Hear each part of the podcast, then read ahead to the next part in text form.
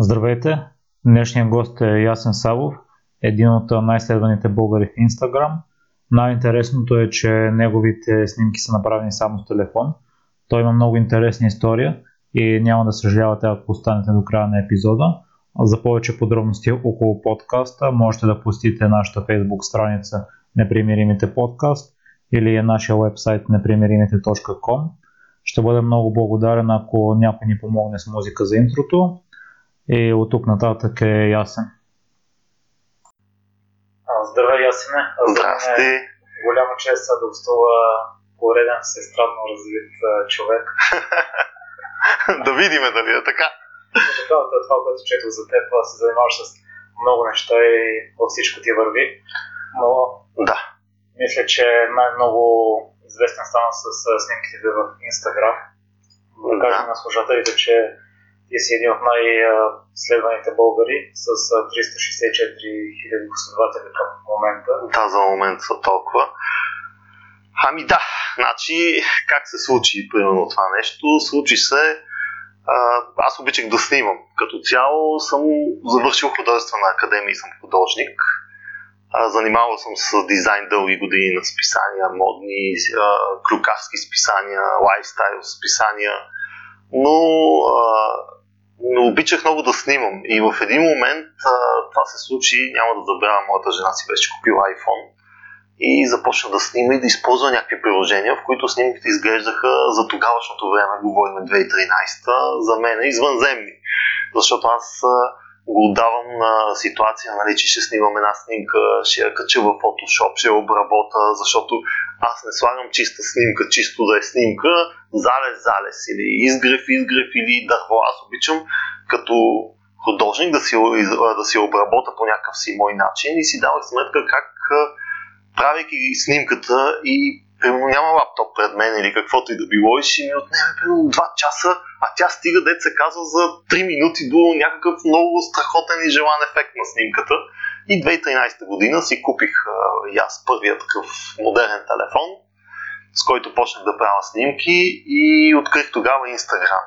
Значи, спомням си първите снимки, бяха може би за проба, бяха за да видя какво се случва. Абсолютно никой не ме забелязваше, никой не ми обръщаше внимание.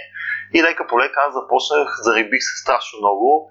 А, започнах да пускам по 3-4 снимки на ден, открих а, как се сменят хаштази в началото, много ги използвах.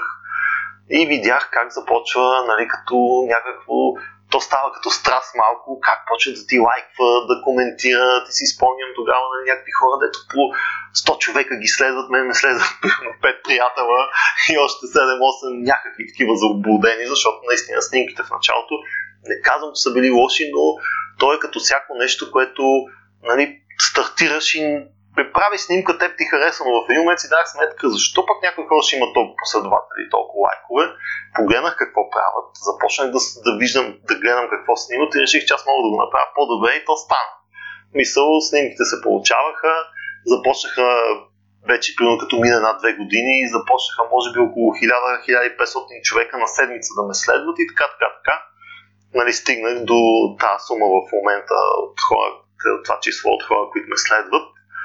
Но тук нали, ще вмъкна, че аз това нещо, което го виждам и което се случва с моите снимки, са чисто нали, един вид изкуството. Аз го пренесах тук, вместо да седна и да нарисувам нещо, а, което ще ми отнеме бои, време, платно, да отида в ателе, защото баща ми беше известен художник и по наследство нали, наследих ателето от него.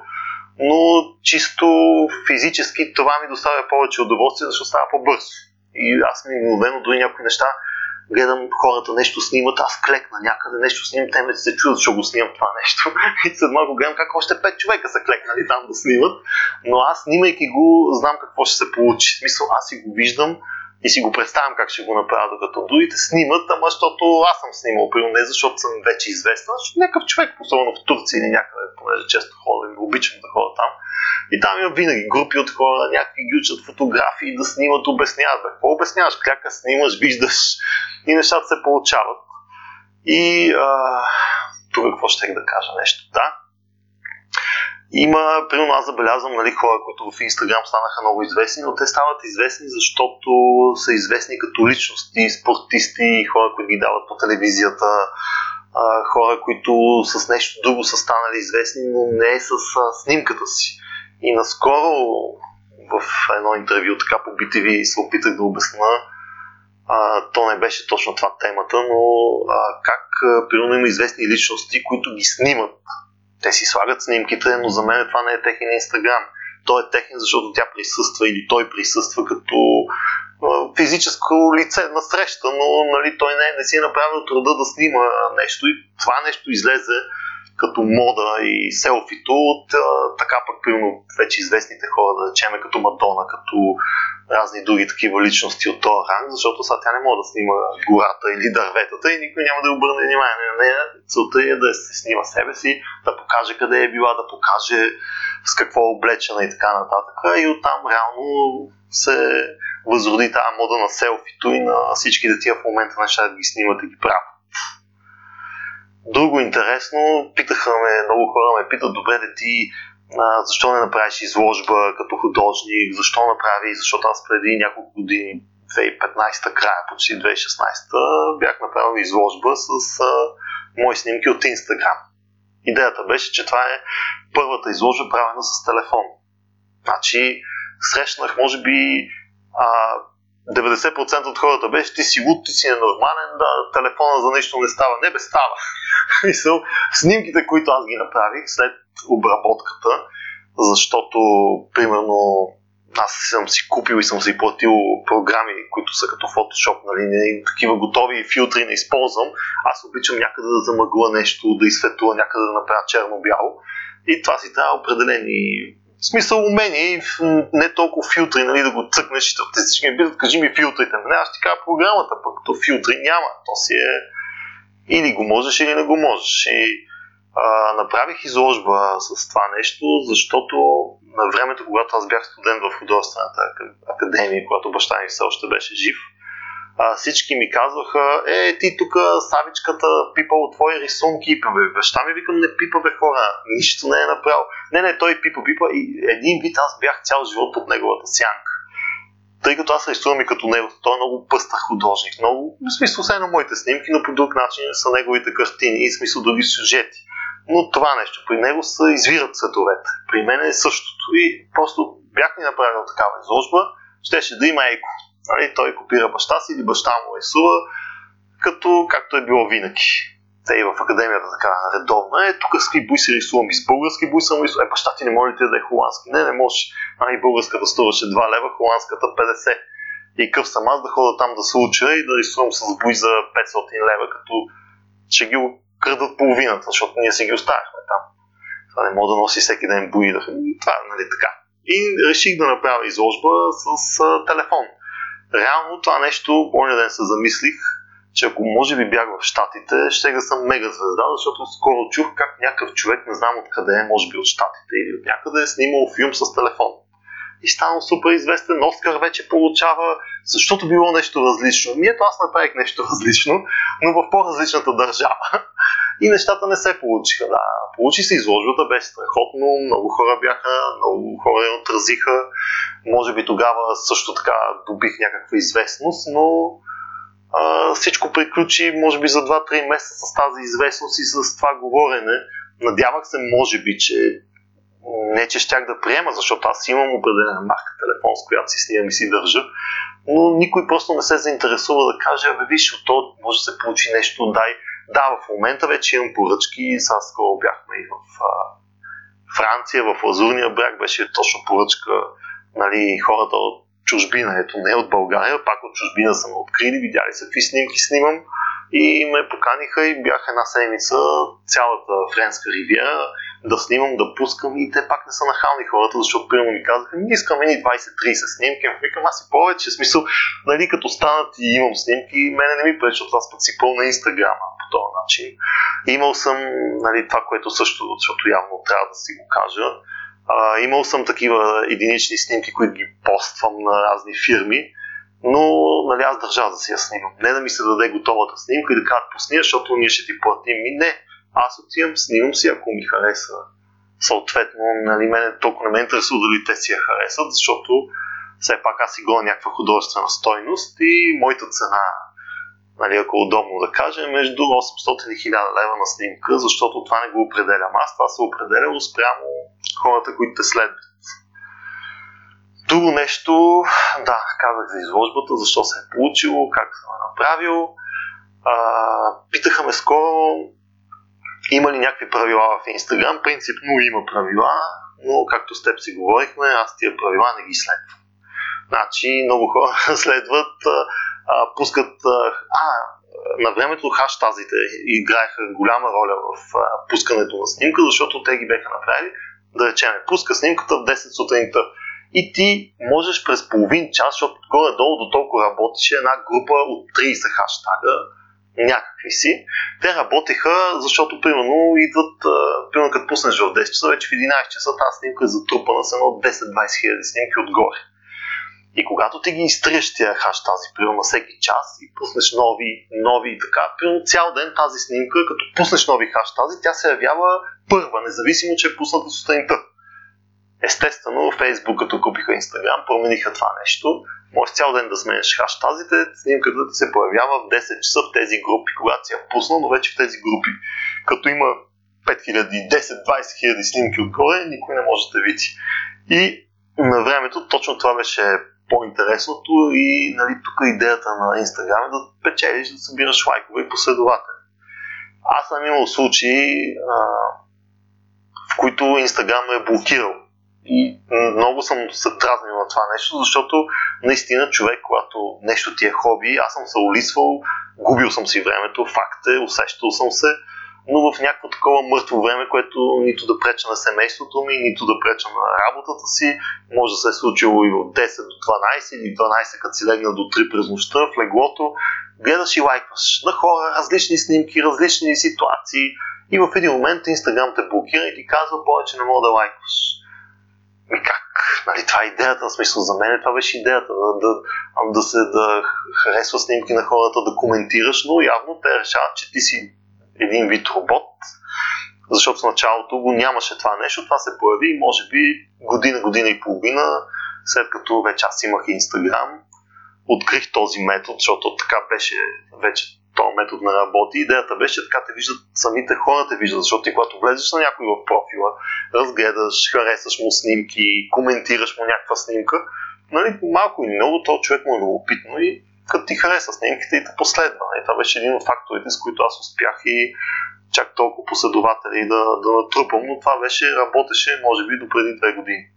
Вече не знам каква е схемата, виждат ме хората, аз си имам една определена група хаштази, които си пускам, с които участвам и в много, има такива в Инстаграм, много а, места, как да го кажа, те, те са като групи по-скоро, които, примерно, high definition снимка и събират или HDR1, което е прави малко по-преекспонирана снимката, по-шарена, по-надлъскава, по-с детайли.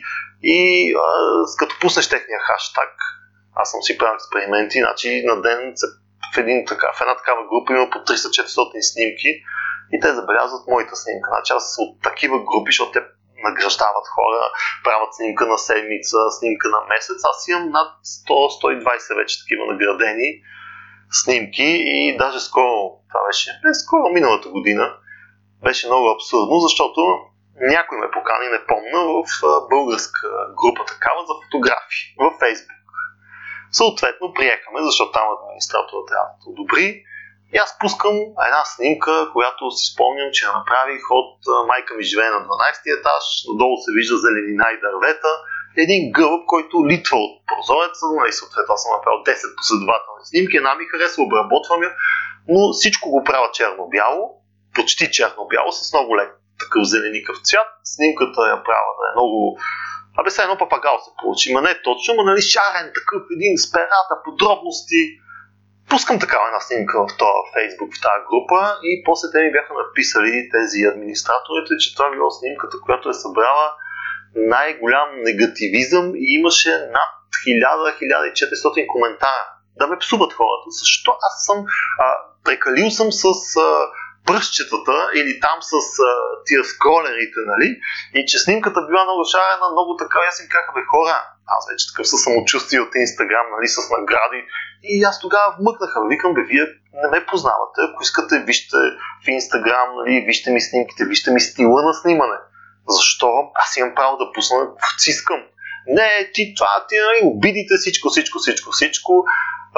Даже известни хора от нова телевизия, едни момченца, които са оператори, аз не ги познавам, тогава ги знаех кои са. И те така много ме беха нападнали, обясняваха ми как а, съм си купувал всичките тия лайкове и всичките тия последователи. Аз тогава им казах, викам, няма как в Инстаграм да го направиш, защото ти като си купиш, то може да си купиш последователи, ще те последват 1000, 2000, 3000, но доколкото чух от събеседника ми в BTV, с който бяхме, значи примерно 100-200 човека или 1000, айде да те последват си е към 100 долара. Значи в един момент аз да давам по 300-400 долара на месец. А другото, което съм забелязал, че такива хора около мене, познати разни, които аз съм ги следвал чисто, защото кумова срама, както се казва, и изведнъж този човек бе 5000, 6000, 10 000 последователя. И в един момент, така след 2-3 месеца, пум, 100 последователи. А какво стана? Ми някакъв бък. И не, не е бък. За времето разбрах, че Инстаграм такива ги трие, защото те не са активни тия а, профили и всичко до това се трие от Инстаграм. И то така, да се върна на снимката с гълъба, а, тия хора на нали, това ми обясних и аз това ми обясних също, че няма как да си купувам и че просто на всеки 3 месеца то тогава беше на 5 месеца, сега вече е може би на месец. И Инстаграм ти ги трия, даже някой път ежедневно съм забелязал. Просто го забелязвам по разни хора. При мен също се случва, виждам как, защото аз пък имам една програма, която нали, вече като професионално занимаваш се, съм си намерил програми, с които виждам как примерно на ден ме следват, последват ме по 100, по 200 човека и накрая на деня, като погледна, пише минус 15, минус 20, минус 30 и го давам, може би, на такива ботове, не, не знам как точно се водят, които просто си последват или просто хора, които наистина ме последват и разчитат, че ще ги забележа и че нали, може и аз да ги последвам, но аз това на много хора съм казал, че аз имам определен стил снимки, които харесвам и хора, които следвам. Да, Имам сигурно 10 човека изключение, но тия 10 човека ги следвам от самото начало, които са примерно не точно това, което аз искам да видя. Те ме следват от самото начало, винаги коментират с уважение снимката ти. И смисъл малко стана като един затворен кръг така от едни 50-100 човека, които се следваме взаимно. И нали, това нещо така. И пак за снимката във Фейсбук с защото много се отклонявам. Пускам така и и оплюване, оплюване, оплюване. И в един момент, какво се случи с тази снимка? Ми затриха ми профила. И аз нали, написах до този администратор и той ми каза, ми не, ти не си желан. И аз тогава обясних, викам, бе хора. Значи, ако един художник, нали, защото и това ми е професия, един художник като нарисува портрет или нещо в примерно в кафяво цялото, в тъмно червено, какво ще му отреждат ръцете, защото така не се нарисува, защото човека е примерно розов или ако е а, черен човек или жълт човек, трябва да е в тия цветове. Ми не, ти правиш изкуство. А, викам тия, дето пускат черно-бели снимки и усъкътяват цветовете. Що не им се сърдите? Ама това такова е. Какво такова? Значи факта, че е измислено и ти можеш да достигнеш до тия цветове или до този начин на обработка на снимка, приемаш или не приемаш лайкваш, то затова има бутони, не ми харесва, т.е. харесвам или го подминаваш, ама е това сме. И другото, което ми прави впечатление, аз не съм фотограф, значи аз съм художник, с, а, да речем, усет за композиция, за снимки и това ми харесва, успях да го направя и работил съм с много фотографии. Значи нито една от тези мои снимки, дори пусната във Facebook, дори в Instagram, не е лайкната от тези въпроси. Примерно познавам 10 или 15 фотографи. Има, има винаги изключение, но а, просто ми прави впечатление, че едно 95% от тези хора, които да речем са 10 човека или са 9, примерно един и той е жена. Да, защото не съм по-дълго може би работил или не, но виждаш как от нейна страна има разбирани, харесват и лайкваш, естествено това е. Аз нито ще им взема хляба, нито се боря да ходя да снимам. Да, те не снимат сватби и такива неща, но те си работят за списания, работят си за някакви неща, завършили са фотография, ето, докато аз работих в списанията като дизайнер, ми беше много смешно, че нали, сега без да обиждам никой, дошъл някакъв там, физик или математик, да, може да е много способен дизайнер, но не е. И изведнъж ми обяснява как тук то цвят или ония цвят, нали аз не твърда, съм най-великия разбирач на цветове или такова, но спрямо него съм по-добър. И съм си го доказал, в смисъл и в рисуване, и в композиции, и в... Е, имаше едно списание, което работих за него, то се от испанци, и хората тогава много се почудиха защо съставя моята автобиография на тия и тия списания, на това, което съм завършил. Аз искам да правя тяхното списание и аз как да им обясня, че бях уволнен. и им казах, не, това е най-великото списание. То не беше клюкарско, беше лайфстайл списание, много готино, с уникални снимки на Версаче, на Армани, къщите, въобще много хубаво. И наистина ми доставаше удоволствие. И те точно това хората оцениха в мене, че съм завършил художествена академия. И почвайки във въпросната фирма да работя, тогавашния, който беше арт-директор на цялата фирма, нали, човека почна да ми прави забележки и да търси подвола теле, което самите испанци, защото аз какво направим, го пускам и те викат, вау, супер! То ти вика, не, не е добре, бе, ти кой си бе човек? И нали, в смисъл казвам го как а, просто във всяко нещо, което българина е понякога много завислив човек. Ето, е сега скоро, бяхме в Турция, и пътувахме и се връщаме и бяхме решили да минем през Гърция, от Турция през Гърция, смисъл малко по-дълго и да се приберем. И бях с децата, с жена ми, с всички и в един момент спираме на една бензиностанция, ама бензиностанцията е примерно 200 метра, огромен паркинг, там камиони и това и спираме да хапнем сандвичите, които сме си купили по-рано. И след малко пристига един човече от бензиностанцията, възрастен, с една табличка, с три чая, и нали, някакви сладки имаше нещо, викам, гледай бе.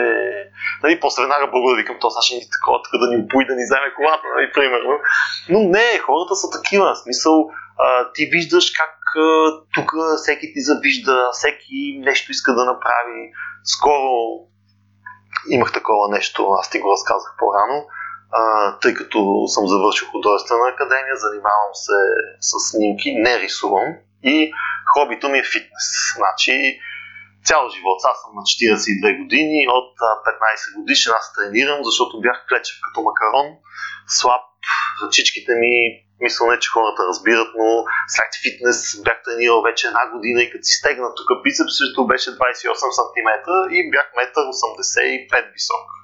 Вече съм и 7 но тогава и страшна работа. Самоходната чилка всички ми се подиграваха, като духнеше вятъра ми беше трудно. и започнах с фитнес. Нали? Тогава се чуваха, ти няма да успееш, ти няма. Аз им как аз не искам да ставам състезател, аз тренирам, за да имам плочки и да изглеждам добре. И в един момент, какво се случи е сега на дърти години, както се казва. Вече имам 6 състезания зад гърба си. Последното състезание бях на четвърто място а, дали бях за четвърто или за по-напред, нали, снимките вижда се, че а, къде е истината и какво се случва, но точно тук искам да кажа пак как а, нали, това спортменство в кавички да го кажа, от хора, с които аз съм имал доверие, с хора, които съм тренирал, как нали, той ти забива в последната минута ножа в гърба, защото нещо не му е било кеф или нещо се е случило. Но както и да е това нещо минало за минало, но мисълта ми е, че така както се занимавам с снимки, изведнъж станах и културист. А, дисциплината, която съм се състезавал, беше класически културизъм, преди това беше fit, мен физик по-точно. И там са и с едни шорти сърфистки до коленете, идеята да има прическа, да си усмихнат като манекенче, да се въртиш, да, има задължителни пози, пак трябва да си много изчистен, пак трябва да си як, но там не се гледаха крака. И в един момент вече след четири състезания в тази дисциплина, аз реших да пробвам нещо по-сериозно, защото се оказа, че краката ми върват като мускулна група, с изключение на прасеца, който съм висок и малко не мога да го напълна. И така и се пробвах и дет се казва и от това опитах. Всички се чудиха как така съм художник, в смисъл аз не, не казвам, нали, казвам навсякъде дизайнер, защото това съм се занимавал 15 години, но се чудят как така, нали, художник, пък не пия, не съм с дълга коса, и нали, много така не ги навръзват нещата, но е, на, може и да снимаш, може и да рисуваш и това нещо е хоби и тук нали, искам това да кажа, винаги има изключение, като казваме, той е по-спортист, чакай, защото трябва спортиста да е прост. Значи, този, който е успял и този, който знае как да успее, никога не бих казал, че е прост човек, защото един прост човек няма да може да го направи това нещо. Не само за фитнеса ми, в който и да е било спорт и както може би се знае в Штатите, като стане студент, има драфта на студентите се води и там те питат, значи специалността еди какво си второ нещо, баскетбол, волейбол, плуване. Мисля, там те дърпа много в спорта и за тия хора това нещо е много важно. Те от, от нали, смисъл и от училищата се занимават, но като цяло не мисля, че в спорта, да, винаги има простаци, винаги има олигофрени, които ще псуват и това, но според мен тия хора не успяват. Успяват тия, които са вау. Кажи още нещо, да ако се сещаш да ме пита, защото аз почвам и някакви неща да говоря, дето може да не са толкова интересни. Да, на мен са ми интересни, т.е. ти на другите би да са интересни. А за спортистите, аз съм на мнение, че те са се поставили висока цел за спорта и може би това им е приоритет. И не им остава толкова време да се интересуват за чисто научните неща, но това с не го приемам това недостатък. Да, не. Аз това съм го забелязал в България. Значи в България е много трудно. Ето както и с, а, примерно, да не бъркам, а Григор Димитров, при него какво се случва. Значи човека никой не го знае човека, баща му или семейството му, защото не съм много осведомен как се е случило, са си дали всичко общо взето, спали са в колата или така да се каже. Момчето е тренирал, тренирал, кога стана известен, а, той е българче, а, супер, ма чайте бе хора, защо? Той човек, когато е тренирал, когато е бил малък или когато някой някъде го е забелязал, че ще стане, че има талант, защо не са му помогнали? Колко по лесно щеше да е всичкото това и не само, както имахме една сноубордистка, която не мога да сета как се казва, там същата работа, дето беше на Олимпиадата, трето място или второ, за мен е първо да речем, защото не помня пак. Но същата работа, баща е едно интервю, ми то вика никой не се сеща за нея. Ние сме спали, защото не сме имали възможности, като сме ходили в чужбина за подготовка, сме спали в колата, като идиотско. Но тук е същото. Ето аз се докоснах в това нещо а, нали, културизъм в, в спорт, който е много скъп, на камче, другите спортове не са скъпи, но примерно да речем някакъв спорт, купуваш маратонки, хипотетично и две тенис ракети, играеш, играеш, не говорим за треньорите, които се плащат, но екипировката ти не е чак скъпа, е, но не ти се налага всяка седмица да даваш пари.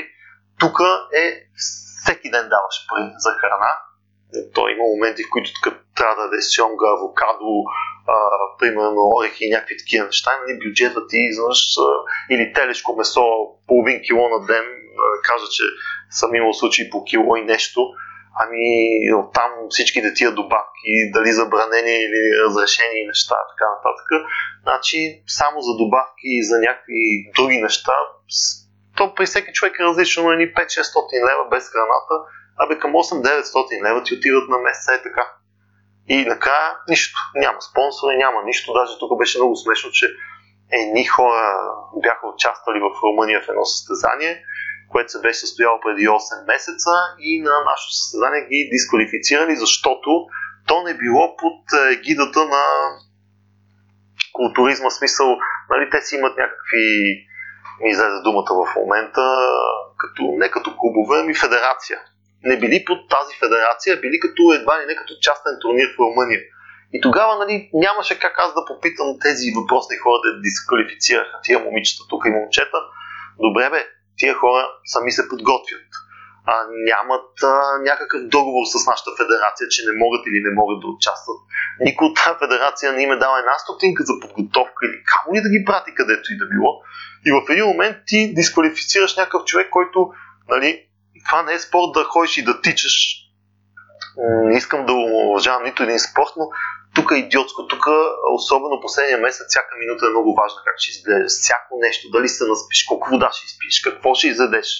А, абе, много е, много е. Смисъл, може накрая е имало е такива момчета по 5-6 месеца се готви и просто бе последния ден бе обърква нещо и той излиза и не седи както е седял преди 2-3 дена неблагодарен спорт и в един момент ти да дисквалифицираш един човек, който 5 или 6 месеца се е лишавал и невероятно брутална диета и какво ли не, е странно за мен, но това е. Мисъл, това се забелязва тук в нашия спорт и може би затова много от хората а, няма тази възможност, нали, както е в чужбина, да учат, защото нашите университети не са такива, нали, да учиш някой да ти осигури възможността да тренираш без пари, както ето сега аз имам познати, които ми казват, аз му казвам, да, не, отиваш в фитнес. И той вика ми, нямам го времето, нямам възможност да си плащам, защото то трябва екип, трябва това, трябва това, макар че ма, всичко е много различно спрямо хората. Ай, ти си късметлия, че цялото семейство ти е така. Ами аз се опитвам да не ги тормоза. Значи, имало е моменти, дето може би съм странен, а, от страна на майка ми и на времето на баща ми, това беше ежедневие. В смисъл, аз тогава и не съм спазвал, както споменах, че съм бил много слаб, ядях всичко. Не съм спазвал такива диети, опитвах се да ям, да, тренирал съм както трябва, може би, някъде съм бъркал, но вече, когато нещата станаха на професионално ниво, подготовка за състезанието към последните 3-4 години, бе експертна на абсолютно всички. Значи, жена ми готви сутрин и вечер, майка ми ми готви на обяд, и едно от децата мотиватор, с което тати ти няма да дадеш това. Аз никога не съм си позволявал, защото знаех че не бива смисъл, аз го правя за себе си. Аз не съм го правил някой да ми каже еволата или някой да ми каже абе ти това, това. Аз си го правих за себе си. И всичко се породи от една наша позната, която в един момент ми каза, абе, пич, ти вика, тренираш, изглеждаш добре. 20 години, що не се виж на едно състезание? Вика, ще запозная с един треньор, така и така. И така и стана. В смисъл, аз на шега на майтап отидах, той имаше два месеца и половина до състезанието, подготвих се, изненадах ги, защото никой не очакваше, че изглеждам по този начин. Класирах се на първото състезание 6 в Румъния, оттам после в България беше може би бях 16-ти, е, беше минала една седмица и бях в още по-добра форма, но така е. И тук, както споменах, е, всичко е много субективно и странно. И оттам нали, почнах да се класирам все по-надолу и по-надолу, докато е така, нали, стигнах до четвърто място. Но да, имало е случаи, при мен са случили такива, а, примерно е трябвало да ям в 8 часа, но ние в 8 часа сме примерно навънка остават, да речеме, седмица или 10 дена до състезанието, когато вече, примерно, месото ми е 100 грама на ядене, ориза ми е, той имаш някакво определено количество, което трябва да изядеш, примерно за деня, и 50 грама ориз ми е останало да изям с 100. Гладен, гладен. И детето казва, гладна съм, ще трябва момиченце, мама слиза, отиват до Макдоналдс, купуват се едни сандвичи и с това нещо се влиза в колата. А аз съм умрял от глад. Вече корема ми говори, изпуснал съм си примерно 8, да ще ям примерно до 30 минути 40, защото си спазвах е, грани, е, времената, в които трябва да ям. Но тук вече нали, волята да издържиш и да кажеш, не, няма да хапна, въпреки че ти мерише, остава си с меризмата, пребира се, изяждаш гадния ориз, който примерно е сварен само във вода и пилето и то варено. Абе ужас, но не ми е тежало. В смисъл, правил съм го за кеф. така и постигнах смисъл нещо. Да, винаги съм искал и аз да взема медал, винаги нали, да, се вика доверието на хората, които са отделили времето да ме търпат. Имал съм случаи, които се усещам, че съм, може би, от това наядане на сладко, на въглехидрати, че си по-лош къщи, някой нещо ти каже, аз отговоря не заядливо, но просто аз не съм се усещал, нали? После така много пъти си давам сметка как а, ми не трябва така. Тя миналата година се готва за състезание, пак така трябваше и по работа. И го съчетахме с моята жена, бяхме в Португалия. И те оставаха 8 седмици до състезанието, вече в много напреднал етап от подготовката ми. Ми аз отивам там и следа, ям, купувам някакви пинета, в толкова, ние бяхме взели кола под найем да се разходиме. И в толкова че се спирам аз, за да е луда работа. Луда работа, но ето, успях, смисъл, дори тогавашния ми треньор, с който се разделихме, ми нямаше доверие и ми беше споменал как аз само ще си остана с едни хубави спомени, само с почивки, и как аз като съм ходил по тия места съм ял. И аз му казах, да, като отида на море ям, но тогава не се готвя за никъде, примерно. И сега съм отишъл на място, което викам, дай да видим като се върна и не разбрах, защото човек така се промени с доверието си към себе си, но наистина се върнах и бях в много по-добра форма, защото там ядях само телешко, пропусках може би едно-две ядене, с които успях да изчиста повече мазнини и всяка сутрин тичах. Много тичах. И вечер тичах, нямах възможност да тренирам, нали, да влеза в фитнес зала, защото все пак, както нали, тогава и треньора ми казаше, остана се ни хубави спомени и аз така исках и да бъда. Нали. Все пак това не ми е живота, живота ми е друг, това ми е хоби. И в момента даже си тренирам, да, пак тренирам 4 пъти в седмицата, но за момента не се готвя за състезание а, си живея живота и да, лято ще изглежда пак добре, пак с плочки, защото то се превръща в а, мания и в а, някаква фобия такава, но а, ще се подготвя по много по в смисъл за летния сезон, за много без химия, в смисъл не искам да взимам химия, за, като няма цел в някакъв смисъл, нали, състезателен такъв. И така. Аз ти се възхищавам много на дисциплината, доколко знам психически е много изтощаващо точно преди състезанията. Да, това е много брутално нещо. В смисъл тук, а, може би, може би, аз си познавам такива момчета, дето са били на ръба и да се откажат. С страхотна генетика, страшен ген, страхотно тяло. Просто той застава като скала пред тебе. Малкото кръстче, огромния гръб, бе. Но имало хора, които не издържат психически. Смисъл не могат да ходят на работа. Срам ги е да ядат в котиите, защото аз съм имал случаи да трябва пътуваме някъде. И ако аз съм карал, спирам, защото е толкова часа, вада котията, ям, въобще нямам такова притеснение кой какво ще каже, ми това съм аз и така ям, така съм решил, нито на някой преча. На времето, когато работих в а, списанията и те много такива, ами той аз съм вика много стиснат. Викам, не бе хора, аз съм си донесъл един банан, не защото искам, просто не съм съобразил, че вие може да искате банан. В смисъл, нали, аз по друг начин живея, ритъма ми на живота е друг и примерно трябва да изям пиле с ориз или пиле с банан и си вада котията и си ям. Но да, ходех си на кафе, пиех си кафе, в смисъл използвах си обедната почивка, но за хората беше много странно. Аз даже имах една такава ситуация, която не знам дали ще... Като, като смешка беше ме викнала пиярката на фирмата тогава и ми каза, знаеш ли, ти вика, много ходиш до туалетна. И аз само съда и гледам, викам защо. Ами много вода пиеш.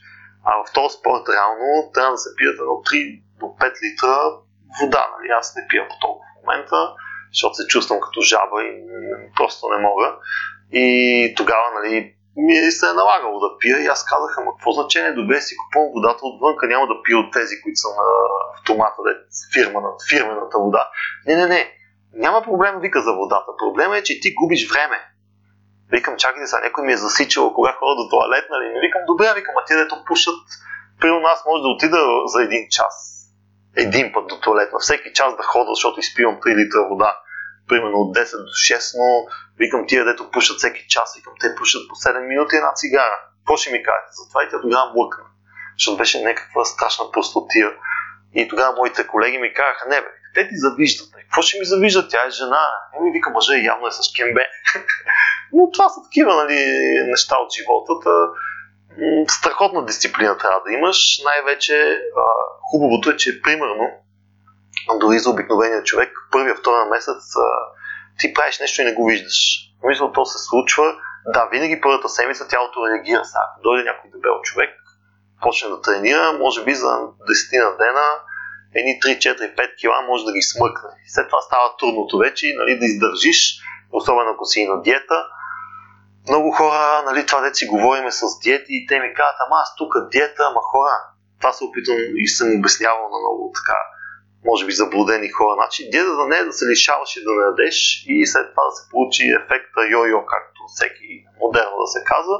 Диетата е нещо, с което ти започваш, получаваш една култура на хранене, и тя след време се отблагодарява. В смисъл, диетата ти не е да се лишиш, да не ядеш, да не да се побъркаш и да смъкнеш. Да, ти ще смъкнеш 5-6 кг, но в момента, в който почнеш да ядеш, става двойно. Ще качиш 6 вместо тия 5. А диетата е вкара в един режим на ядене, по този начин метаболизма се засилва, нещата се случват и така започваш и вече ако имаш нали, възможности да спортуваш, нещата се получават. И тук вече се вижда нали, точно волята, кой може да издържи и кой не и за каква ти е целта. Дори за плажа да ти е, дори да искаш да изглеждаш добре, пак в смисъл едно-два месеца си трябва диета. Аз също съм като теб, много съм стриктен в храната, на работа съм с котиите. Даже се шугувам, че съм подвижен супермаркет. да, ме то, не, то се получава смисъл. Искаш, значи то е така, като искаш да има някакъв успех, следваш и си гониш а, мечтите, нали, както нали, отделе си говорихме за Инстаграм. Значи точно аз така мечта, смисъл целта ми беше защо тези хора правят еди какви си снимки и ги забелязват, пък мен не ме забелязват и наистина просто увлекателна страст да снимам и да се случат нещата. Започнах да снимам, започнах да се занимавам, започнах. Но и някой ми каже, ама то не става. Да, ме, не, то, то си иска време и то си иска. Ти не можеш да си снимаш манджата, която сготвена и приличана предъвкано нещо и изплюто и да искаш хората да ти харесват. Ми няма да стане. Мисъл, трябва си и, пуска селфита, ако си известен, или пуска селфи с себе си, ако си някъде и непрекъснато пътуваш в чужбина. Но целта не е лицето ти, каквото се види отстрани, а ти да си в далечината и да се виждат, а, примерно, къщи, блокове или там, каквото искаш да покажеш, морета, гори. И така хората забелязват хубавото нещо и хубавата снимка, но всяко нещо, но при мен Инстаграм беше, пак казвам, хоби и а, по някакъв начин да си израза рисуването, което премина в нещо, което аз не съм мислил, че така се разви и такова нещо ще стане. Да, сега и аз искам да имам половин милион или един милион почитатели, за да съм още по-известен, обаче сега става много трудно. Пак забелязвам, че има хора, които, нали, то се забелязва. Примерно в един момент 10 000 човека ги следват, в момента ги следват 70 000 на определена личност, която просто така ми се наби българка но въпросът е, че когато следваха 9000 човека, тя имаше 400 лайка на снимка. Сега е следват 70 хиляди, тя има примерно с 50 лайка отгоре, което по-говори. Че всичко това е измишлетина и в един момент Инстаграм ще ги думне и язък и за парите, които ги е дава, но всеки си знае. Бори се за нещо. Добре, все пак какъв съвет би дал на такива хора, които искат да станат известни в Инстаграм? Ами, в смисъл аз за Инстаграм повече мога да кажа. Как да станеш известен? Значи известността е с, може би, хубави снимки. Ако сега стартирате хубаво да се пускат по 2-3 снимки на ден, ма качествени, не крадени снимки, защото с крадена снимка рано или късно хората, аз имам такива профили, които ги махнах, виждам пуска се някакъв, някакъв залез, след един час другия го пуснал същия, викам, о, да, нали, с началото и аз не знаех и виждам с някакви с уникални снимки и си викаш, вау, нали, гледай какво става. Но въпросът е да си твои снимки, ако ти е кеф, нали, сега не да седне с идеята, аз трябва да стана мега известен, тук хората, не, то става с години. Ето аз това нещо го правя от 2013, това са 5 години вече. Имам зад гърба си изложба, имам много участия, къде ли не в конкурси, в канили са ме да участвам в изложби с единични неща. Аз съм решил, че няма смисъл, защото не съм фотограф. Но да се пускат, да се гледат много снимки, трябва смисъл, трябва да обръщаш внимание. И той е като едно малко дете. В смисъл, създава си го и започваш да му осигуряваш удобство. Почваш да гледаш други хора, профили, да коментираш. Ако те забележат, може и никой да не те забележи, защото аз напоследък виждам как много хора просто скролват, е така, гледат снимки, цак, цак, цак, цак и не лайкат так ще открадне, примерно, снимката и заминава. Но това е. Смисъл гледане на снимки, коментиране и време. Време и той на ден трябва поне 2-3 часа да се отделя. Но аз го правя несъзнателно, защото ми е кеф. Примерно ставам сутрин, докато си пия кафето, докато примерно заведа детето на детска градина, после се връщам един половин час или 40 минути, сядам си, седа си на дивана, гледам си вечер, си гледам като, нали, сега звучи като някакъв малумник сигурно, но по време на реклами или нещо, което не ми е интересно, пак си гледам и си рова, но така съм си го направил. В смисъл интересно. И, е, да, събота и неделя или някъде съм излезъл, имало и по цял ден не се занимавам, но вече съм на друго ниво. в смисъл, достигнал съм нещо, което да, искам още да се развия, търса нови и нови методи, а, както с теб си говорихме, нарубувам на някакви правила или някои нещо, което е казал, защото скоро пак един човек така слушах а, какво трябвало, какви групи храна. Няма такова нещо. Бе. Нито има време от часови пояс, нито има време. Пуска снимката, като пуснеш три снимки сутрин в 2 часа и в 8 часа, ще разбереш тия хора, евентуално, които те следват, а, дали тия лайкат или не, вече си правиш изводите, кога и каква снимка да пускаш. А не какви хаштази, значи има хиляди хаштази не може да кажеш ти и тия работят. Нали, аз следвам, както казах, и определена група хаштази, които участвам с тях в а, такива нещо като конкурси за хубава снимка и така нататък, но аз не държа, че от тия хаштази ще получи повече лайкове, по-скоро някой да ме забележи. От, а, то този начин, по който и аз снимам снимки и така. На мен много ми харесва философията, че трябва да се концентрираме само върху нас, да положим най-доброто да. и то успеха, ако се върши добре работата и кажа. Рано или късно, да. Не, аз и друго съм забрал, че когато пък не го търсиш, нали, сега да застанеш, ще ни кажеш, трябва да спечела тото, трябва да спечела тото, ми няма да стане, а става случайно. Да, и аз търкам от тия билетчетата. и аз се надявам, че ще спечела един милион, но а, като всеки човек и аз имам някакви мечти, но специално тук нали, за това нещо. Не казвам, че съм мега известен, но на фона на аз виждам нали, хора, сега да не кажа нещо, че може да са се случили някакви промени, примерно Азиз, разни от неговия ранг, нали, които ги знаят. И аз имам повече последователи. То, и то, примерно, и повече лайкове, може би, на снимка, макар че пак не съм сигурен. Преди и половин година беше така. А, и аз, нали, това дето споменах, аз снимам за мен си нещо красиво или нещо грозно, което го създавам и става красиво. А те снимат себе си, защото са известни. Нали, аз с такъв тип хора няма как да се преборя, защото, както изпоменах и за Григор Димитров, той е известен в цял свят. И дет се вика в една държава 5-6 хиляди момченца и момиченца, като искат, защото са фенове на тениса и го последват и той трупа е така в един става и половин и милион и 2 милиона ще има, да. Но тук при него е успеха на това, че е известен може би той също. Той аз го виждам, той пуска и хубави снимки. Има си, пуска си така залезчета, някакви неща. Нали, момчето, но при него е така, нали, аз го цитирам, защото известен, не че нещо искам да кажа. Аз и други българки така има известни личности, давайки ги по телевизията, известни с а, други неща, които правят.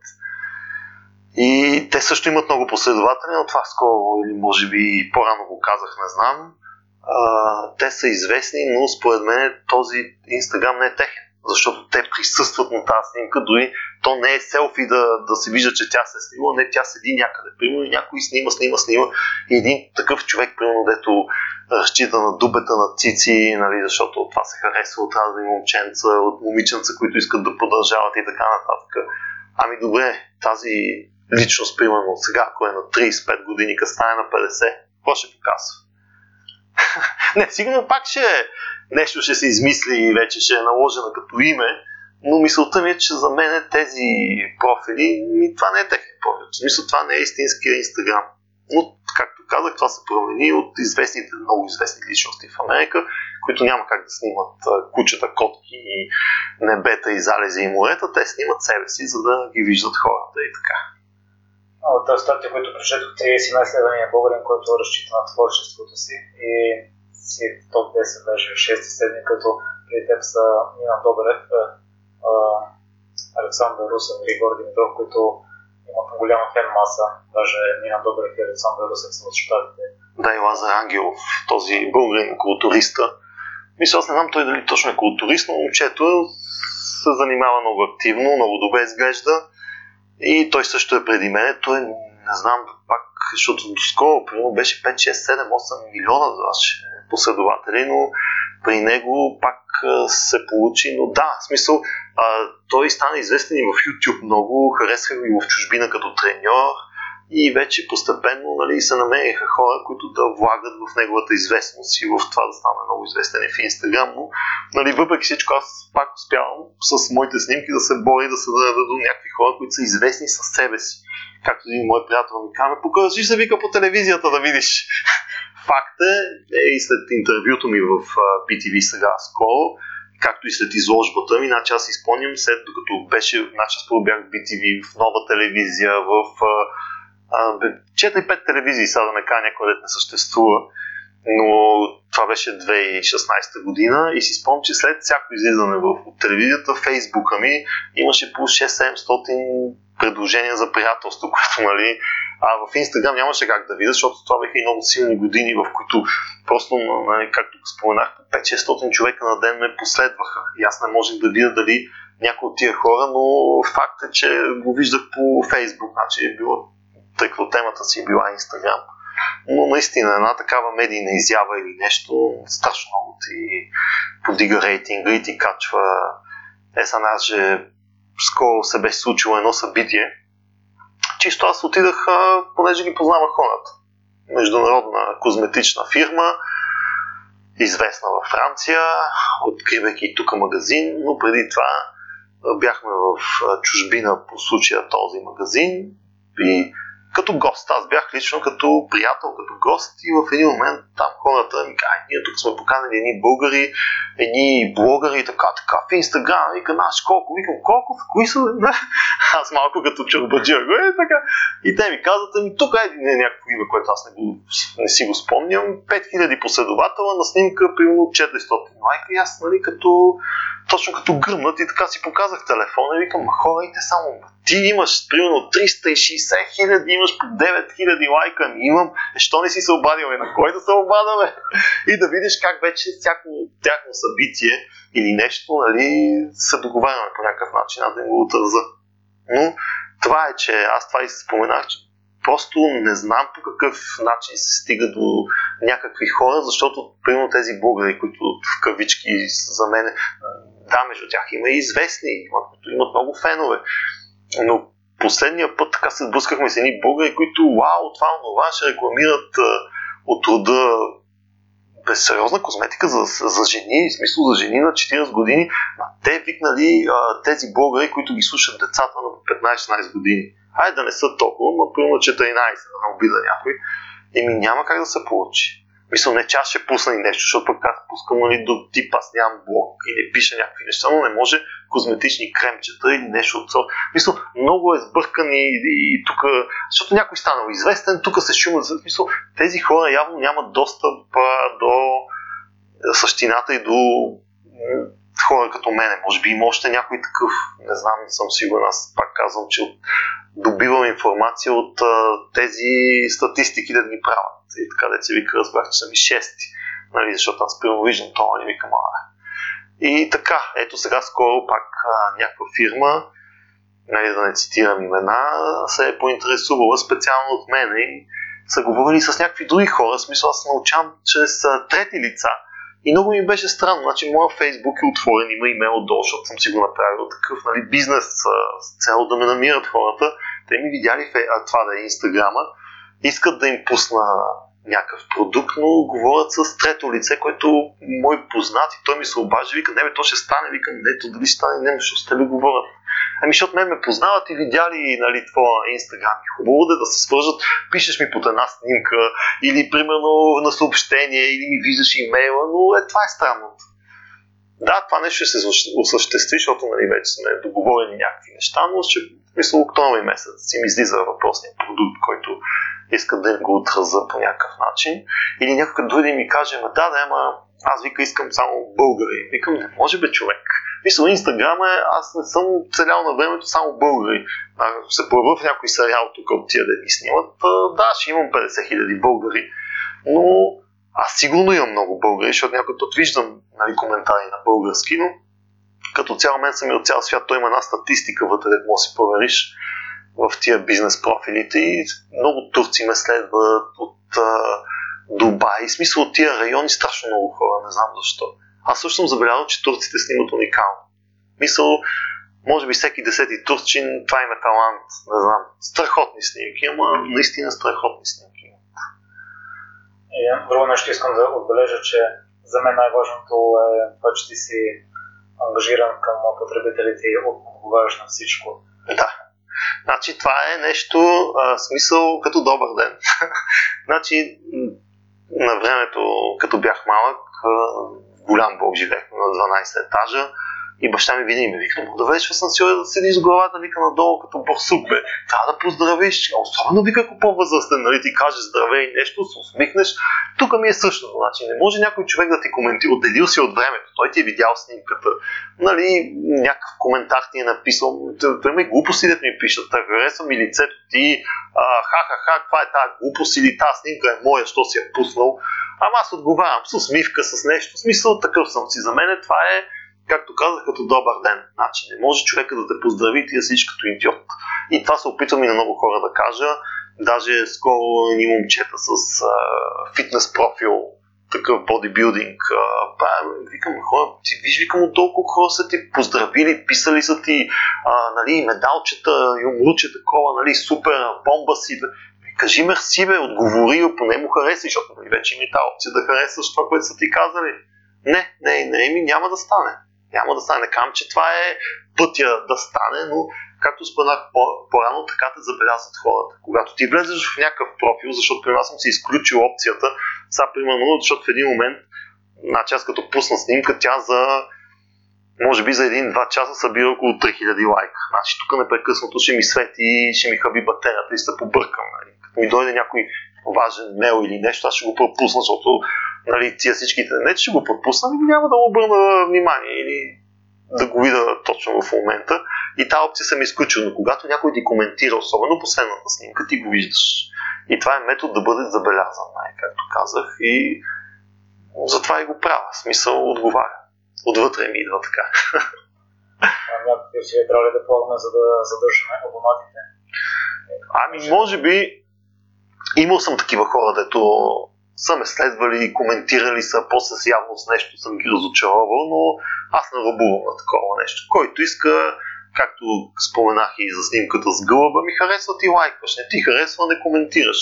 В смисъл, всеки има право да коментира, но нали, такива хейтове, уа, уа, ми може да си ги спестиме. И така че аз нали, не мога да разбера дали наистина някой съм разочаровал, дали някой ме е следвал или разследвал. Разследват ме доста хора, като и доста хора ме последват, но а, няма как да го разбера. Или някой да каже, аз те следвам и ти лайквам. И да, аз това не го гледам кой ми лайква, защото, както споменах, като има 3000 човека, не мога нали, това да, да са 10 човека, ще видя. Ама, и затова съм казал коментар. Като ми напишеш коментар, аз обръщам внимание. Дори някой като ми напиша такъв по-смислен коментар и съм ги последвал, защото го виждаше то човек. Примерно, аз и на това не ръбувам. Нали? Има някой, дето ги гледам, като станеш известен в Инстаграм, много известен, но трябва да си известна личност. И ти слагат една синя точка с чавка вътре, нали, че профилът ти е защитен. Аз миналата година, нали, беше, май миналата година, та, ами хакнаха профила. И много ме яд, защото имах уникални снимки. Да, аз пак ги имам, просто не е момента да ги пускам сега, защото си имам нови и нови. И ние точно тръгвахме за море. Късмет, че аз нямаше да разбера какво се случва. Просто пътувахме и, както казвам, спираме на поредната бензиностанция в 5 часа сутринта и спираме жена ми да изпуши една цига. Аз искам да си влеза да видя какво се случва, нищо, че е 5 часа в Инстаграм и установявам, че не мога да си влеза в профила. И се оказа, че някакъв арабин много бързо успяхме нали, да им пиша на Инстаграм, да потвърда, че съм аз, че нещо се е случило. И се оказа, че аз не съм знаел, има една опция там, която трябваше да я пусна, за да, като иска някой да ми влезе, идва на номера ми SMS с един код. Нали, това е много важно нещо, което някой, ако не го знае, си държи. Сега скоро на един фризьор, познат така му по същия начин. Пратили му нещо, че не му е наред профила, да си въведе паролата в имейла. И дошло писмо такова и той въвел паролата и това е край. Имаше 100 000 човека, всичко му затрих. И при мен случи същото и лошото е, че този човек започна да ми трие снимките. И беше изтрил някъде година и половина назад, защото то не може да ги маркираш и оп, а просто за някакъв половин час, 40 минути, хората, които следвам, беше изтрил, снимките ми беше изтрил и най-тъпото нещо е, че моето име, което е Ясен, от Ясен Салов, аз съм написал Ясенс, а, това име той го беше запазил празно. И аз не можех да си го взема. И трябваше да си напиша Ясен с едно. Добавих една единица, успях да си върна нали, моите снимки, моите последователи, но примерно много снимки за една година назад. Загубих снимки и всичките ми наградени снимки до тогава. Те бяха страшно много и мен ми е важно, не, ценно ми е това. Всичко беше изтрито. И писах, аз много писах на Инстаграм и след около 3 месеца ми върнаха и моето си име, защото не знам как става. Просто в един момент получих а, писмо, че акаунта ми е свободен и че мога да си го възобновя смисъл, да си влеза, да си смена единица, да си остава както си е било и така. Та и това ми се случи. А ще остава след това линк към профила ти и съветвам всички да пуснат, тъй като всяка снимка много хубава личи всички. Благодаря. Владеш усилие, имаш виждане върху нещата. А, беше спомена изложба. А, да. Спомена, че често качваш снимки в Инстаграма, всички са много хубави. Смяташ ли да направиш и нова? Ами да, значи това нещо си го мислих даже днес, докато бях в фитнеса. Се замислих за изложба, но не, че ме спира нещо свързано, просто не мога да си намеря галерия. Имах предложение от едни известни личности в България, които са, се занимават с телевизионни предавания, с такива неща, да направим изложба, с, да се прожектира на някаква сграда снимки вечер. Обаче няма да, според мен, няма да се получи това качество, което е снимката. Ще се вижда, че е снимка и че е шарено. Може би трябва да има някакъв опънат билборд, нещо. В смисъл става много сложно и много вече да си иска разрешение от някакви такива. Става сложно. Смисъл аз такова нещо не мога да си позволя наистина да направя. И скоро е сега това, дето ми дойде идеята е, че тъй като споменах много турци, много добре снимат тия хора, и видях една фенка, реално, която е туркиня от Инстаграм, която е направила изложба. Тя си е фотограф. Мисля, тази жена е фотограф и точно на мен е такава идея ми дойде да пробвам. Има къде да попитам дали може да ми помогнат. Чисто не толкова финансово, колкото да ми кажат тези и тези галерии или нещо са склонни и примерно да изложа едни 50 на снимки. Не за, пак аз казвам, аз не ги продавам, аз на тази изложба, тук къде ги бях пуснал, бях написал 5 лева. Никой не си купи. и те ме гледат и викат, добре, защо? Викам, ми, аз е така. Искам да видя, бе, правя си експеримент. Та, същото ще го направя и в Турция. Искам, просто днеска ми дойде тази идея и се сетих, защото то не излиза толкова скъпо. В смисъл, да, за някой може. Нали, сега за баба ми, която е на 96 години, ще е много скъпо. Но да се извадат такива качествени снимки и то си има технология, те не се вадат и на такава хартия. Има си начини и си излиза примерно 15 на 20 лева.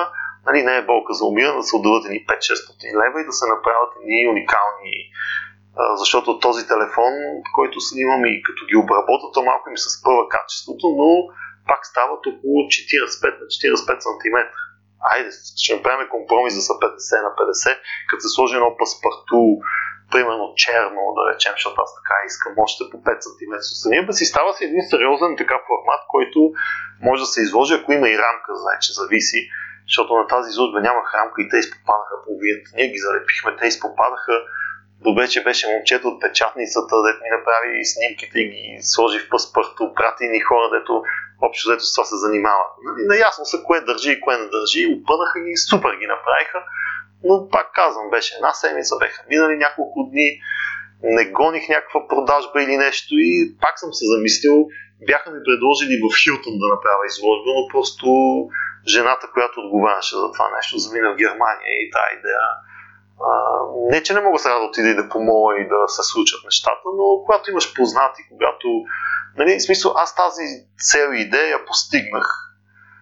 И вече, нали, да, бях, а, между другото, въпреки, че може би ми е сърдит, тази идея за първата ми изложба а, дойде от Евгений Минчев. Той беше човека, който непрекъснато направи изложба с тия на, на, на, на, и един вид той ме вдъхнови малко и си викам, що аз не направя една изложба. Имам си един друг а, а, човек в чужбина, който виждам, че ми е страшен фен. А, той също така много пъти издаже сега нали, да прави, да прави, писали сме си, говорили сме си. Той също е такъв а, много отворен човек, в смисъл занимава се с а, изкуство, в смисъл изкуството на мода, на разни такива събития но аз го споменавам като човек, който също вижда, че явно моите неща имат потенциал и че нещата могат да се случат. И може следващата изложба да е в Турция. Сега аз там не разчитам, че а, ще мога да доведа хора, че нещо ще се случи. Нали, това вече трябва да си го направи галерията. Но трябва да го измисля по някакъв начин, нали, да е оригинално и да е интересно, защото тук нещата, които ги поднесаха. Нали, беше първата изложба от телефон, Инстаграм, човека, поканата, нали, тъй като съм се занимавал с тия неща, с реклама и с така, примерно два месеца и половина или три бях си направил една покана, която е пълник с примерно всяка седмица с нова снимка вътре. Тя беше нали, на малки квадрати, ама измислено, нали, не е така просто цопнато нещо, като изплюто. И се беше, в смисъл, заинтригувах много хора и се получиха, но тук мога там а, може би това сега като мисля нали, за една такава изява ме спира, но всичко с времето ще потърся, ще намеря. не съм решил, не съм го направил, тъй като Истанбул ми е един от любимите градове, много често хода и бих направил там.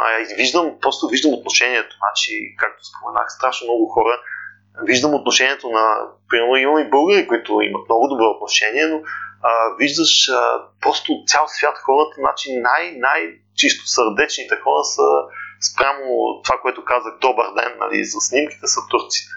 А просто си има един контингент от 15 човека, където не пропускат. Или когато аз харесвам на някой, виждам после, че е турчин или туркиня, хареса снимки, ма то се отговаря, аз абе друг народ И си мисля, че там ще е интересно, макар че не, че не са виждали, но нещо различно. И от моя страна, нали, един ден, е, къде си правил, сложим и тук, тук и тук. и така. Аз мога да потвърда за Турция, бил съм на море там и сервитьорите в хотела са съдържали много да може би най-доброто да. поведение. Това и аз съм го казвал. А, това, което виждам, тъй като ходиме с малки, е, детето едното е на, беше на 5, на 6, сега е на 7 тази година. Значи те те гледат с все едно си, все едно си Господ бе. Е, това се опитвам да го обясня и на някои мои приятели. Ти в Турция си Господ. Не, че Гърция или някакво друго море, но в Гърция какво се случва? Значи Турция, нали, защото за децата ходим и на инклюзив, отива, спираш колата, той те посреща. То чисто, то а, нали, отишъл си да ядеш, а факт е, отишъл си на плаш, всичко, нон-стоп ядене, никой не те гледа на криво, мога да си пише така да обърнеш тортата на земята, те ще дойдат, ще се усмихнат, там да се псува зад гърба, но въпросът е, че те знаят как да печелят пари и знаят как ти да се почувстваш, нали, желан човек и уважаване и с цел да се върнеш. Ето сега аз пак искам толкова да бяхме миналата година, просто няма места дебнеме го, дано да има уникално място. Уникално. Не защото е в Турция или защото има много ядене, но просто отношението на хората. Това е най-важно. Много е важно. То навсякъде. Тя дори а, детето, като беше по-малко, си спомням, отиваме в Турция. Аз съм я гушнал. В един мол нещо се разхождахме с количката, влизаме в един магазин и жена ми нещо да пробва, викам, няма как да дойда, защото държа бебето, че ревеше. Тя беше примерно на година и половина, нещо реве и дойде охранител и каза, спокойно, аз ще ви паза количката. В смисъл, детето е в мене. Ще ви паза количката, отидете, вижте. И аз бях пак като гърмната, разбираш, защото кой тук, тук като се разреве, бебе, те ще те... О, о, нали, всеки те гледа на криво. Влизаме, си спомням, в тяхното метро или трамвай или каквото е, защото то е извънземно. И влизаме с количката и веднага някакви мъже така просто разбудаха, защото нали, жена влиза с дете. Детето е Господ.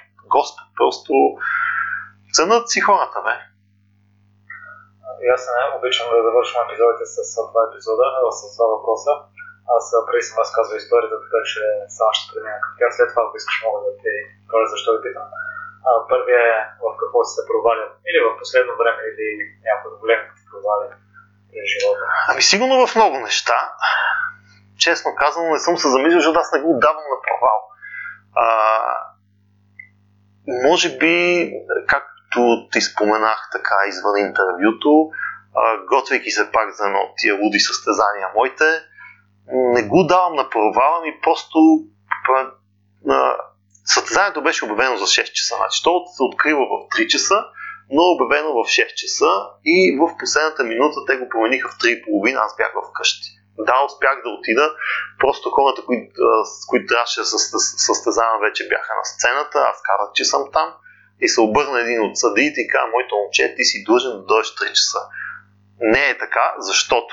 Значи това е спорт, който много хора не са запознати, може би. А, тук е много важно, то беше и октомври месец, не тази година, миналата. Много е важно ти да седиш на топло. До последно мускула, защото когато ти си за състезанието, значи ти си обезводнен, нямаш мазнини, а мазнините са ти някъде между пак да не кажа някой глупост, от 3,5% до към 5%. Много малко мазнини имаш, вода нямаш почти никаква, да се казва, защото максимално какво си могъл си изхвърлил и направо в смисъл ти умираш от студ трябва да седиш на топло в а, състезателните помещения, където се провежда състезанието, там е адски студено и идеята, нали, тук трябва да излезеш на сцената, да имаш вени, да си на мускула да седи един плътен и като отидеш на студа ти спихва, в смисъл смачква се. И много е важно, че един час преди състезанието си има разни фатки, така да се каже. Примерно има си някой да чипс, някой да пият глюкоза повече. Смисъл, това е за да влезе повече вече такъв мръсен въглехидрат, който подува мускула. Защото ти си бил на ниско въглехидрати. Да, има едно зареждане с ориси и с такива неща преди състезанието, но то ти е качествен въглехидрат, който не може да се получи този мръсния ефект, мисля да се подуеш. Тук не се, нали, водата не се пие, има си и добавки, които се взимат, има си неща. Смисъл, аз го обяснявам много така, за да кажа защо съм изпуснал състезанието. Значи, ние се бяхме разбрали с моят треньор, че аз ще отида в 4 часа. Той също, нали, идеята беше да отиде по-рано и да разбере какво се случва, макар че той не отиде по-рано. Значи той ако беше отишъл а, един час по-рано като треньор, както другите треньори бяха разбрали, но нали, това пак е друга тема на разговор, а, щеше да разбере, че аз може би трябваше да отида в а, 3 часа. И аз това го считам като провал, защото тогава и хора, моят брат, който е по-голям от мене, майка ми, която 5 месеца жената се спука да ми готви аз. Тук има ли сол, тук няма ли сол, тук не, това няма да го ям, макар че беше много в час и знаеше какво прави. Нали, малко се почувствах идиотски, защото те ми казаха, е, моля ли да си такъв малумник и да си изпусне състезанието. Е, да, да, ама аз не съм, аз съм много точен човек, аз съм човек, който а, са ме викали някаква среща, интервю за работа или нещо и те ми казват колко ще дойдеш. Аз казвам 5.24. И от среща така виждаш мълчание. 5.24 ли каза? Ако искаш, викаме в 23. И ала вика в 21. Отивам 5.21, чукам на вратата и те са падали хората. Виктаве ти си вода, луцът такъв. Смисъл, нищо, че съм зодия близнаци. Много съм точен и може би това е едно от последните неща, които го считам за провал. Но пак казвам, тук до някъде грешката е, че а, разчитах на треньора ми, а, нали, аз да отида по-късно, както той ми каза, ще отида, както другите треньори правят, отидат примерно 2 часа, състезанието почва в 3, смисъл, те са наясно какво се случва. Ако има някаква промяна, те разбират, а не самия, понеже той също се състезава и явно а, в този момент а, малко си разчита, нали, гледа си себе си. Нали, тук малко са или правиш нещо, или не го правиш. Има хора, нали, другите състезатели също разчитат на тебе. Да, моята категория смениха, само другите нямаше проблем, но ето факт, случи се. Мисля, ако той беше отишъл като треньор малко по-рано, може би това нещо, да, и аз можех да отида по-рано и затова, може би това ми е било такъв много брутален от гледна точка като провал. И за финал с какво се гордееш най-много? Ами не знам, в смисъл, може би с това, че имам семейство и дете, но нали, това е по-тривиално. И не знам, аз много неща, нали, много неща съм си постигнал сам в живота, с много неща съм се преборил. Винаги съм бил, а, няма да забравя дори като бях малък и бе, така и аз седам в футбол като малумен, там тичам нещо, дядо ми ме гледа, той е бивш футболист и ми казва, моето момче, значи запомни нещо трябва да вкараш гол. Не вкараш гол, все едно не си рито, нали? Тук не говорим международни матчове, да се вкара по един гол. А махленските, кварталните по 20 на 0, 20 на 10. И наистина това ми стана като мото и започнах нали, да, да вкарам голови, да се чувствам по-ценен. Нали? Това няма много общо с това, което ме пита за гордост, но в смисъл това са едни малки неща, както си спомням, когато аз почнах да рисувам вече вече целенасочено. И един ден баща ми ми каза, днес какво нарисува? Викам нищо.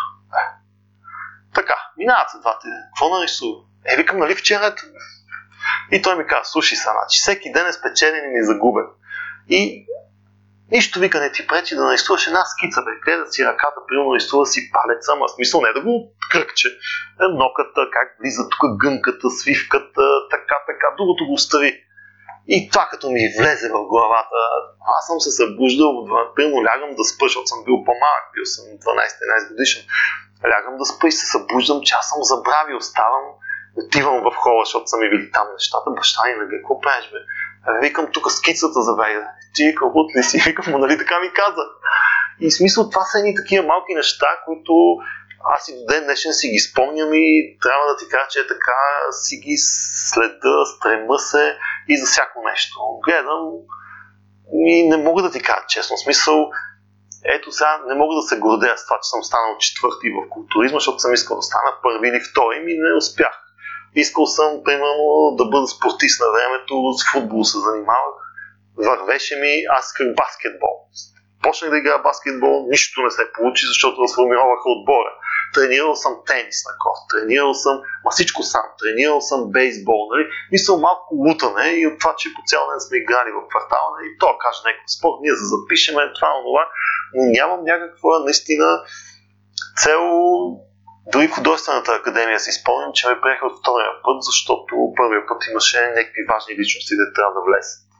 И пак не мога да го отдам, нали, че съм постигнал нещо. Това, примерно с Инстаграм, въобще не го смятам за нещо, което съм го постигнал, но пък а, виждам уважението на хората с това, което снимам и което правя, хоби, да речем.